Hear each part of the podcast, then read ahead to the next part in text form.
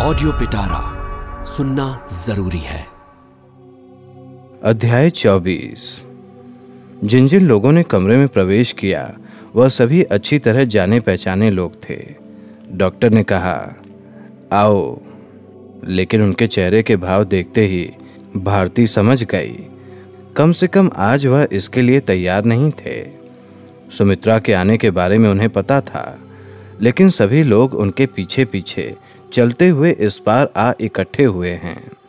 इसकी जानकारी उन्हें नहीं थी। किसी भी तरह की कोई आकस्मिक घटना नहीं हुई है। इसीलिए उनकी जानकारी के बिना ही किसी तरह का गहन परामर्श हो चुका है। उसमें संदेह नहीं है। आगंतुक लोग आकर चुपचाप फर्श पर बैठ गए। किसी के आचरण से रत्ती भर भी आश्चर्य या उत्तेजना प्रकट नहीं हुई। यह बात स्पष्ट रूप से समझ में आ गई कि डॉक्टर के संबंध में भले ना हो, लेकिन डॉक्टर के आने के संबंध में वह पहले ही जान गए थे। अपूर्व के मामले को लेकर दल में इस प्रकार मतभेद पैदा हो जाएगा। यह आशंका भारती के मन में थी। शायद आज ही इसका निश्चित निर्णय हो जाएगा। यह सोचकर भारती के हृदय में कंपकपी होने लगी। सुमित्रा के चेहरे पर उदासी थी। उसने भारती से कोई बात नहीं की। उसकी ओर अच्छी तरह देखा तक नहीं। ब्रजेंद्र ने अपनी गेरुआ पगड़ी उतारकर अपनी मोटी लाठी से दबाकर पास रख ली और अपनी विशाल शरीर को काट की दीवार से टिकाकर आराम से बैठ गया। उसकी गोलाकार आँखों की हिस्न दृष्टि कभी भारती और कभी डॉक्टर के चेहरे पर चक्कर काटने लगी। रामदास तलवलकर चुप था। बैरिस्टर कृष्ण अय्यर सिगरेट जलाकर पीने लगा।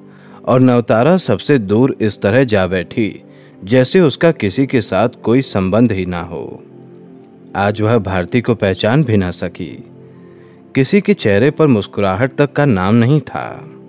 कुछ देर बाद ब्रजेंद्र अपनी कर्कश आवाज़ से सबको चकित करता हुआ बोल उठा, आपके स्वेच्छाचार की हम लोग निंदा करते हैं, डॉक्टर। अगर मैं अपूर्व को कभी पा गया तो डॉक्टर ने वाक्य पूरा करते हुए कहा, उसकी जान ले लोगे। यह कहकर उन्होंने सुमित्रा से पूछा, क्या तुम सभी लोग इस आदमी की बात का समर्थन करते हो? सुमित्रा सिर झुकाकर बैठी रही। अन्य किसी ने भी इस प्रश्न का उत्तर नहीं दिया। कुछ पल चुप रहकर डॉक्टर बोले, मालूम होता है कि तुम लोग समर्थन करते हो, और इस बीच इस विषय पर तुम लोगों में विचार विमर्श भी हो चुका है। ब्रजेंद्र बोला हाँ हो चुका है, और इसका प्रतिकार होना भी हम लोग आवश्यक समझते हैं। डॉक्टर बोले, मैं भी यही समझता हूँ, लेकिन इससे पहले एक आवश्यक बात याद दिला देना चाहता हूँ। संभव है अत्यंत क्रोधावेश में होने के कारण तुम लोगों को यह बात याद न रही हो। अहमद दुर्रानी हम लोगों के समुचे उत्तरी चीन का सेक्रेटरी था। उस जैसा निर्भीक और कार्यकुशल आदमी हम लोगों के दल में कोई नहीं था। सन 1910 ईस्वी में जापान द्वारा कोरिया राज्य को हड़प लेने के एक महीने बाद वह किसी रेलवे स्टेशन पर पकड़ा गया। उसे शंघाई में फांसी दी गई। सुमित्रा, तुमने दुर्रानी को देखा था ना? सुमित्रा ने कहा हाँ। डॉक्टर ने कहा, तब मैं छीता से टूटे हुए दल के पूर्ण गठन में व्यस्त था। मुझे इस बात की खबर तक नहीं मिली कि मेरा एक हाथ टूट गया है। जिस समय अदालत में उसके विरुद्ध विचार का तमाशा हो रहा था, उस समय उसे बचा लेना तनिक भी कठिन नहीं था। हम लोगों के अधिकांश आदमी उन दिनों वहीं रह रहे थे। फिर भी इतनी बड़ी दुर्घटना कैसे हो गई, जानते हो? फैजाबाद के मथुरा दुबे ने बार बार अत्यंत तुच्छ अविचार को विचार की शिकायतें कर करके दल के लोगों के मन को एकदम विशैला बना दिया था। दुर्रानी की मृत्यु से जैसे सभी की जान बच गई। मेरे लौट आने के बाद जब कैंटन की मीटिंग में सारी बातें प्रकट हुईं, तब दुर्रानी इस लोक में नहीं था। मथुरा दुबे भी टाइफाइड ज्वर से मर चुका था। प्रतिकार के लिए कुछ भी शेष नहीं रह गया था। लेकिन भविष्य के लिए भय से उस रात की गुप्त सभा में दो अत्यंत कठोर कानून पास किए गए थे। कृष्ण अय्यर, तुम तो वहाँ मौजूद थे ना? बताओ। कृष्ण अय्यर का चेहरा सूख गया। वह बोला, आप जो इशारा कर रहे हैं, मैं उसे समझ नहीं पा रहा, डॉक्टर। डॉक्टर ने रत्ती भर भी हिचके बिना कहा, सुनो ब्रजेंद्र, एक कानून था कि मेरे पीछे किसी काम की आलोचना नहीं हो सकती। ब्रजेंद्र व्यंग से बोला, आलोचना नहीं की जा सकती। डॉक्टर बोले, नहीं, पीछे नहीं की जा सकती, लेकिन की जाती है, मैं यह जानता हूँ। इसका कारण यह है कि उस दिन कैंटन की सभा में जो लोग मौजूद थे, वह दुर्रानी की मृत्यु से जितने उद्विग्न हो उठे थे, मैं नहीं हुआ था। इसीलिए यह काम होता चला आ रहा है, और मैं भी अनदेखा करता चला आ रहा हूँ।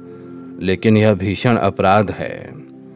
ब्रजेंद्र उपेक्षा भरे स्वर में बोला उसे भी कह डालिए। डॉक्टर बोले, मेरे विरुद्ध विद्रोह की भावना पैदा करना अत्यंत भयंकर अपराध है। दुर्रानी की मृत्यु के बाद मुझे सावधान हो जाना चाहिए था। ब्रजेंद्र कठोर हो उठा। सावधान होने की ज़रूरत दूसरों के लिए भी वैसी ही हो सकती है। यह ज़रूरत आपके लिए सर्वाधिकार के रूप में नहीं है। यह कहकर उसने सबकी ओर देखा। लेकिन सब मौन बैठे रहे। किसी ने कोई उत्तर नहीं दिया।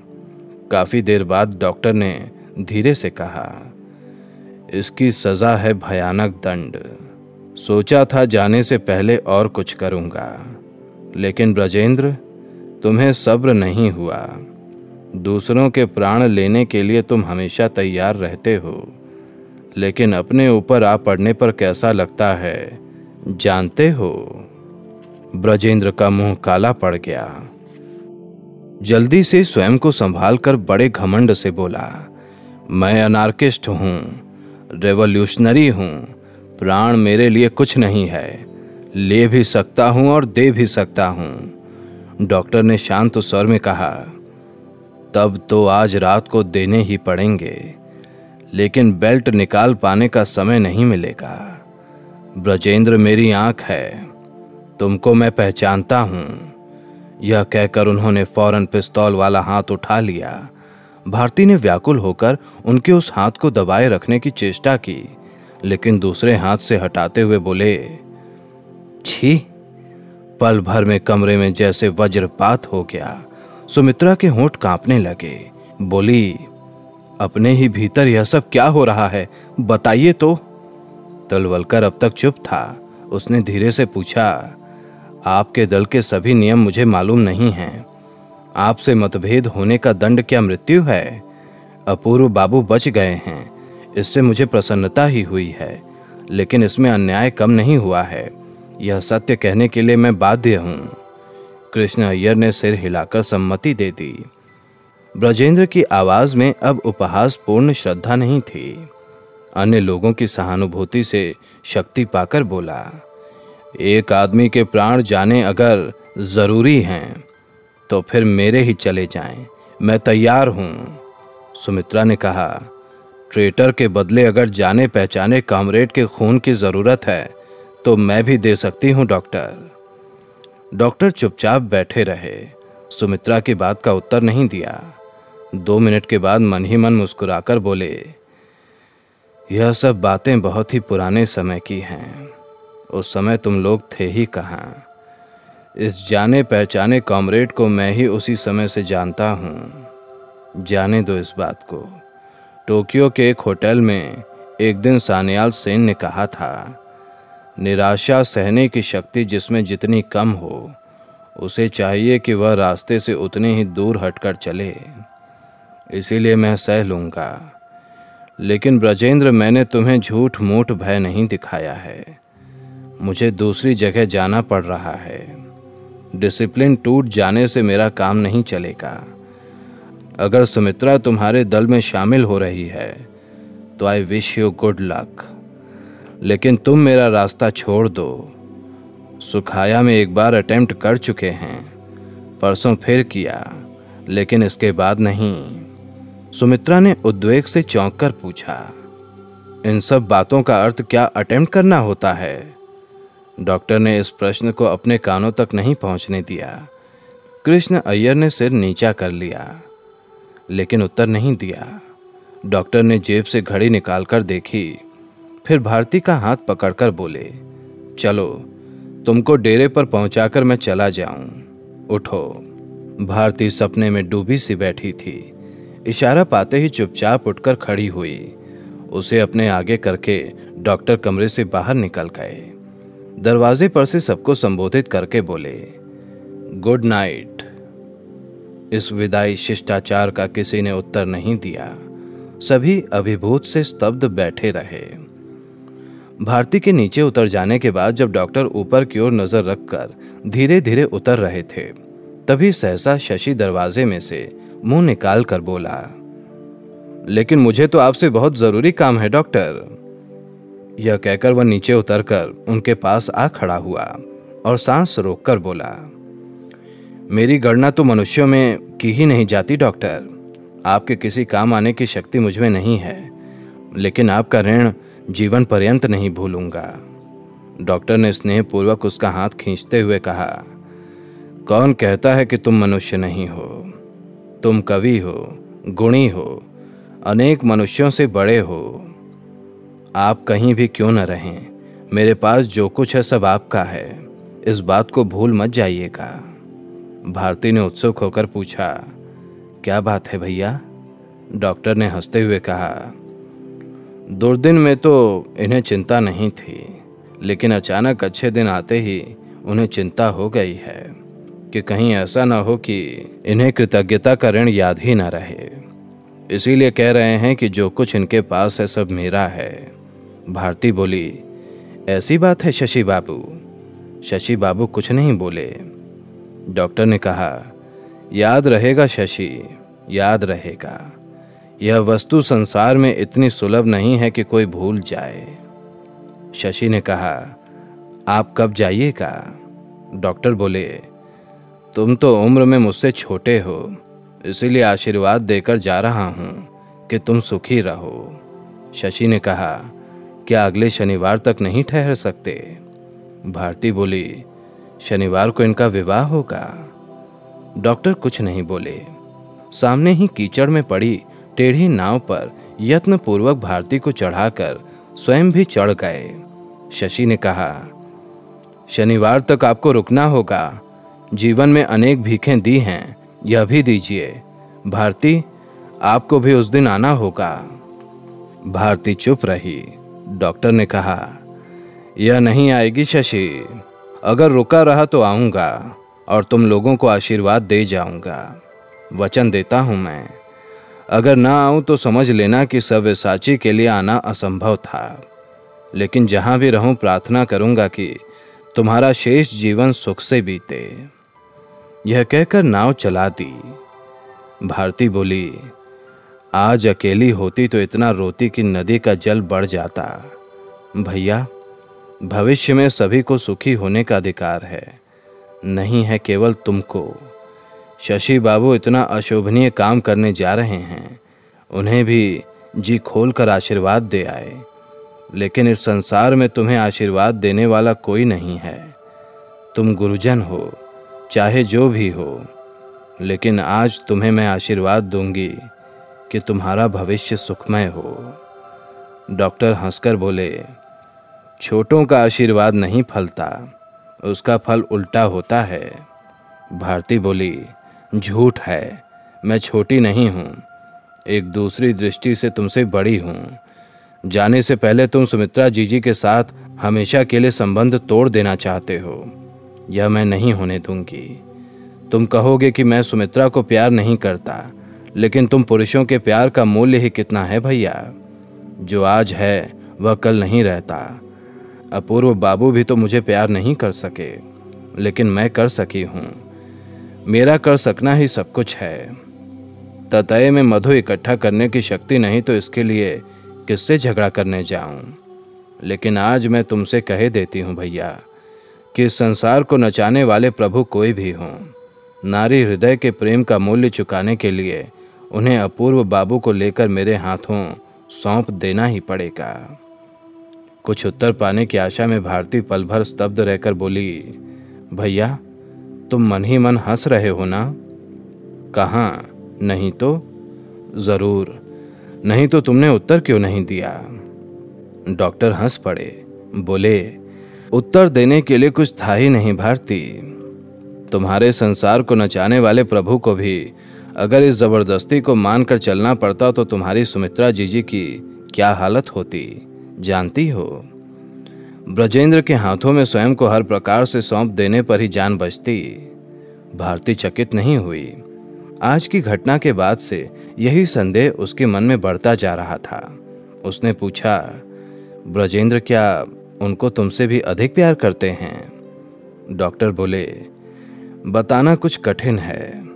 यह अगर शुद्ध आकर्षण ही हो, मानव समाज में उसकी तुलना नहीं मिल सकती। लाज नहीं, शर्म नहीं, संभ्रम नहीं। हित अहित का ज्ञान लुप्त, पशुवत उन्मक्त आवेग, जो आँखों से नहीं दिखता, वह उसके मन का परिचय पा ही नहीं सकता। भारती, अगर तुम्हारे भैया के पास यह दोनों हाथ जैसी चीज़ ना होती तो सुमित्रा के लिए आत्महत्या के अतिरिक्त दूसरा कोई मार्ग ही नहीं होता। संसार को नचाने वाले तुम्हारे प्रभु भी इतने दिनों इन लोगों की इज़्ज़त किए बिना नहीं रह सके हैं। यह कहकर वह भारती के झुके हुए सिर पर अपने दोनों हाथ रखकर धीरे धीरे थपकियाँ देने लगे। भारती बोली, भैया, इतना जानते हुए भी तुम इसी परिस्थिति में सुमित्रा को छोड़कर चले जाना चाहते हो। तुम इतने निष्ठुर हो सकते हो, मैं सोच भी नहीं सकती। डॉक्टर बोले हाँ सच ही मैंने यही चाहा था। इस बीच अगर पुलिस उसे जेल ना भेज देगी तो लौट आने पर किसी दिन मुझे यह काम पूरा करना पड़ेगा। भारती के हृदय को गहरा आघात लगा। डॉक्टर समझ गए, लेकिन कुछ भी ना कहकर उस पार जाने के लिए दोनों पतवारें खींचकर नाव खेने लगे। बहुत देर बाद भारती ने पूछा अच्छा भैया यदि मैं तुम्हारी सुमित्रा होती तो क्या तुम मुझे भी इसी तरह छोड़कर चले जाते? डॉक्टर हंसने लगे और बोले, लेकिन तुम तो सुमित्रा नहीं हो, तुम भारती हो, इसीलिए तुम्हें छोड़कर नहीं जाऊँगा। काम के लिए नियुक्त करके जाऊँगा। भारती ने व्यग्र होकर कहा, मुझे बचाओ भैया, तुम लोगों की खून खराबी में अब मैं शामिल नहीं हूँ। तुम्हारी गुप्त समिति का काम अब मुझसे नहीं होगा। डॉक्टर ने कहा, इसका अर्थ तो यही है कि तुम भी इन लोगों की तरह मुझे छोड़कर जाना चाहती हो। यह सुनकर भारती क्षोभ से व्याकुल हो उठी। बोली, इतनी बड़ी अन्यायपूर्ण बात तुम मुझसे कह सकते हो भैया। तुम जो इच्छा हो कह सकते हो, लेकिन मैं अपनी ही इच्छा से तुम्हें छोड़कर चली गई। यह बात याद आने पर एक दिन भी जीवित रह सकती हूँ, ऐसा तुम्हारा ख्याल है? मैं तुम्हारा ही काम करती रहूँगी, जब तक कि तुम अपनी इच्छा से मुझे छुट्टी ना दोगे। थोड़ी देर रुककर बोली, लेकिन मैं जानती हूँ कि मनुष्य की हत्या करते हुए घूमते रहना ही तुम्हारा वास्तविक काम नहीं है। तुम्हारा वास्तविक काम है मनुष्य को मनुष्य की तरह जीवित रखना। मैं तुम्हारे इसी काम में लगी रहूँगी, और मैं यही सोचकर तुम लोगों के बीच आई थी। डॉक्टर ने पूछा यह मेरा कौन सा काम है?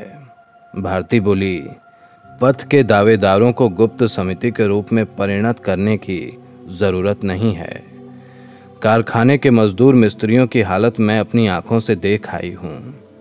उनके पास कुशिक्षा और उनकी जानवरों जैसी हालत, अगर समुचे जीवन में उनका रत्ती भर भी प्रतिकार कर सकूँ तो इससे बढ़कर मेरे जीवन की सार्थकता और क्या हो सकती है? सच बताओ भैया यह क्या तुम्हारा काम नहीं है? डॉक्टर बोले, यह काम तुम्हारा नहीं है भारती। तुम्हारे लिए दूसरा काम है। यह काम सुमित्रा का है। मैंने इस काम का सारा भार उसी पर छोड़ रखा है। भारती चुप रही। डॉक्टर ने उसी तरह शांत और मृदु स्वर में कहा, तुमसे कह देना ही उचित है भारती। कुछ थोड़े से कूली मजदूरों की भलाई के लिए ही मैंने पथ के दावेदार की स्थापना नहीं की है। इसका लक्ष्य बहुत बड़ा है। उस लक्ष्य के लिए हो सकता है किसी दिन इन्हीं लोगों को भेड़ बकरियों की तरह बलि चढ़ा देना पड़े। तुम उसमें मत रहना बहन। तुम इसे न कर सकोगी। भारती चौंक कर बोली, यह तुम क्या कह रहे हो भैया? क्या मनुष्यों की बलि चढ़ाओगे? डॉक्टर ने कहा, मनुष्य हैं कहाँ? जानवर ही तो हैं। भारती बोली, मनुष्य के संबंध में तुम मज़ाक में भी ऐसी बात मुँह से मत निकालना, कहे देती हूँ। झूठ मूठ डराने की कोशिश मत करो। डॉक्टर बोले, नहीं भारती, झूठ मूठ नहीं, सचमुच डराने की कोशिश कर रहा हूँ। जिससे मेरे चले जाने के बाद तुम कूली मजदूरों की भलाई के चक्कर में ना पड़ो। इस तरीके से उनकी भलाई नहीं की जा सकती। इनकी भलाई की जा सकती है केवल क्रांति के द्वारा। इसी मार्ग पर चलने के लिए मैंने पथ के दावेदार की रचना की है। क्रांति शांति नहीं है। उसे हमेशा हिंसा के बीच से ही कदम रखकर चलना पड़ता है। यही उसका वरदान है और यही अभिशाप। एक बार यूरोप की ओर ध्यान से देखो। हंगरी में ऐसा ही हुआ है। कूली मजदूरों के खून से उस दिन नगर के सभी राजपथ रक्तिम हो उठे थे। जापान में तो अभी उसी दिन की बात है। उस देश में भी मजदूरों के दुख का इतिहास बिंदु बराबर भी इससे भिन्न नहीं है। मनुष्य के चलने का मार्ग बिना उपद्रव नहीं बनता भारती। भारती सिहरकर बोली, यह मैं नहीं जानती, लेकिन उन सब भयानक उपद्रवों को क्या तुम इस देश में भी खींच लाओगे? कारखानों के रास्ते में क्या मजदूरों के रक्त की नदी बहा देना चाहते हो?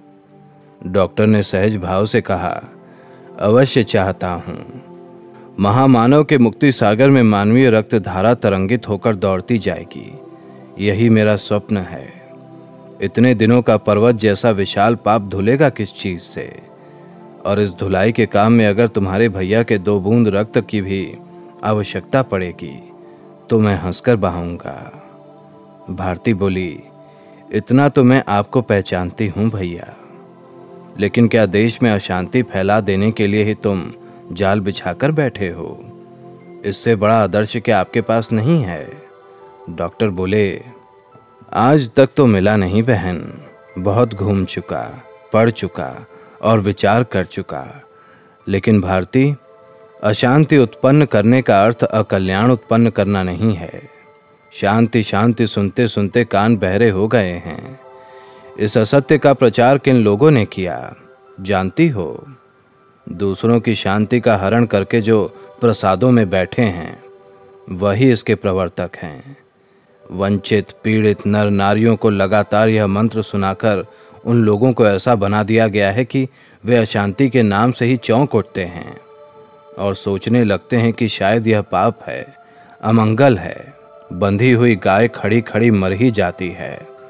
लेकिन पुरानी रस्सी को तोड़कर मालिक की शांति भंग नहीं करती। इसीलिए तो आज दरिद्रों के चलने का मार्ग एकदम बंद हो गया है। फिर भी उन्हीं लोगों की अट्टालिकाओं तथा प्रसादों को तोड़ने के काम में हम लोग भी उन्हीं लोगों के साथ मिलकर अशांति कहकर रोने लगेंगे तो रास्ता कहाँ मिलेगा?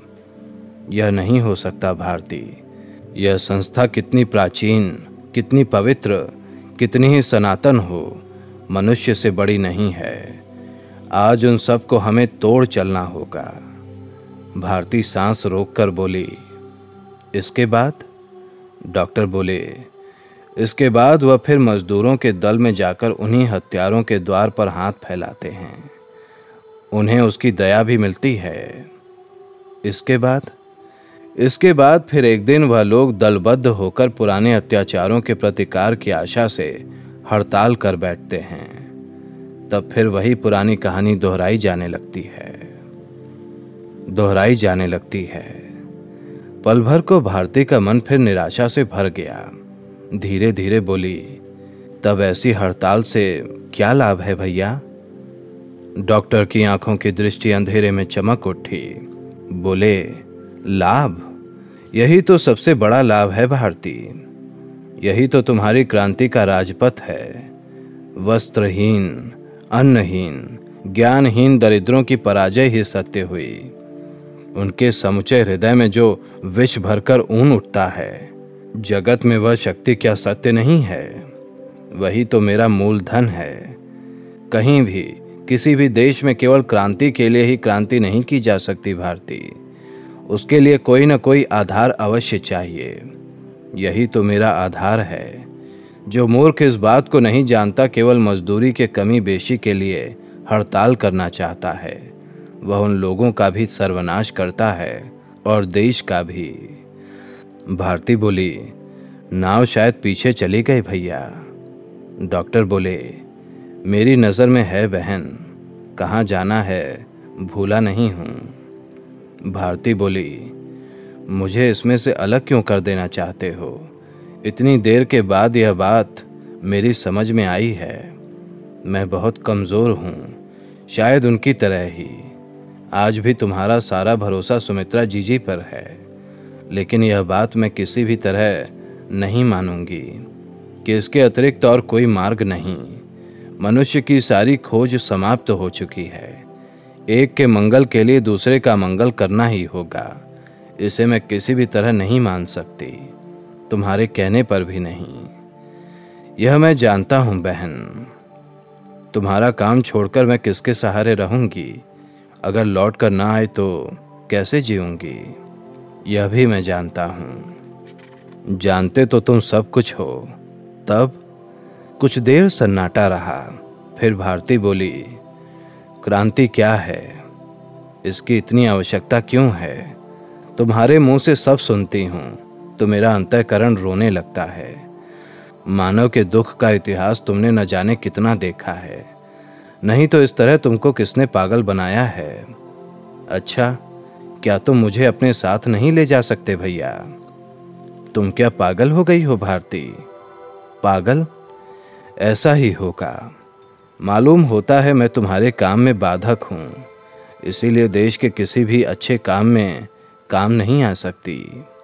डॉक्टर बोले, देश में अच्छे काम करने के असंख्य मार्ग हैं भारती, लेकिन अवसर स्वयं ही खोजना पड़ता है। भारती बोली, मैं यह नहीं कर सकती। तुम ही तैयार करके दे जाओ। पल भर मौन रहकर डॉक्टर बोले, उनका हंसता हुआ चेहरा सहसा गंभीर हो उठा था, जिसे अंधेरे में भारती देख नहीं पाई। देश में छोटी बड़ी अनेक ऐसी संस्थाएँ हैं, जो देश के लिए अनेक अच्छे काम करती हैं। पीड़ितों की सेवा, रोगियों के लिए दवा जुटाना, उन्हें सांत्वना देना, बाढ़ पीड़ितों की सहायता, यही तुम्हें मार्ग दिखा देंगी भारती। लेकिन मैं तो क्रांतिकारी हूँ, मुझमें मोह नहीं, दया नहीं, स्नेह नहीं। पाप पुण्य मेरे लिए मिथ्या परिहास हैं। यह सब अच्छे काम लड़कों के खेल सरीखे हैं। भारत की स्वाधीनता ही मेरा एकमात्र लक्ष्य है। मेरा एकमात्र साधन है। मेरे लिए यही अच्छा है और यही बुरा भी है। इसके अतिरिक्त मेरे जीवन में मेरे लिए कहीं भी कुछ नहीं है। अब मुझे मत खींचो भारती।